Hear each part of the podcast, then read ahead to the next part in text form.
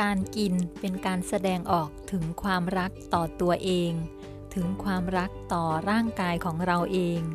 ทุกวันนี้เรากินอะไรเข้าไป เรากินอาหารขยะ ร่างกายก็จะคายขยะออกมา นั่นก็คือ มีผลต่อปฏิกิริยาต่างๆ ภายในร่างกายของเรา เวลาที่เรากินน้ำตาลกินแป้งมากจนเกินไป เราจะรู้สึกซึมเศร้าเหนื่อยหน่าย ไม่ค่อยมีพลังรู้สึกง่วงเหงาหาวนอน นั่นก็เป็นเพราะว่าแป้งและน้ำตาลนั้น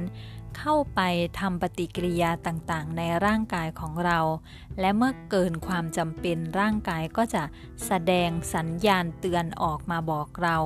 ถ้าเราไม่ฟังสัญญาณเตือนนั้นเราก็จะ เกิดอาการที่เราเรียกกันโดยทั่วไปว่าหมดพลังหรือไม่มีแรงไม่มีกระจิตกระใจที่จะทำอะไรนั่นเอง ต่อเมื่อเรารู้สึกตัวเรามาลดละเลิกแป้งหรือน้ำตาลกินให้น้อยลง เราก็จะมีพลังแจ่มใสสดชื่นกระตือรือร้นในชีวิตมากขึ้น สิ่งนี้ฉันพบได้ด้วยตนเอง เมื่อปีที่แล้วฉันกินแป้งและน้ำตาลค่อนข้างมาก กินอาหารรสหวานจัดค่อนข้างเยอะ นั่นทำให้รู้สึกว่าพลังในชีวิตไม่ค่อยมี รู้สึกเหนื่อยง่าย รู้สึกว่าไม่ค่อยมีแรง ไม่ค่อยอยากจะทำอะไรเท่าไหร่ แต่มาปีนี้ฉันเลยมีความตั้งใจที่จะกินหวานให้น้อยลง และกินอาหารให้ตรงเวลามากยิ่งขึ้น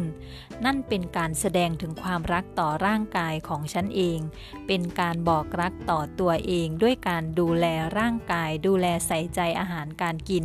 กินอาหารให้ตรงเวลา กินอาหารที่ถูกสุขลักษณะถูกอนามัย และเลือกกินอาหารที่เป็นประโยชน์ต่อร่างกายของเราให้มากที่สุด เราหลายๆ คนต้องตระหนักรู้ในเรื่องนี้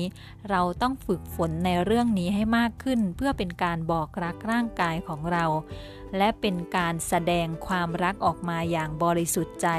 แล้วเมื่อนั้นร่างกายก็จะตอบสนองต่อสิ่งที่เราปฏิบัติต่อเขา ด้วยการมีร่างกายมีอวัยวะทุกอย่างที่ทำหน้าที่ได้อย่างสมบูรณ์แข็งแรงให้กับเราตลอดชีวิต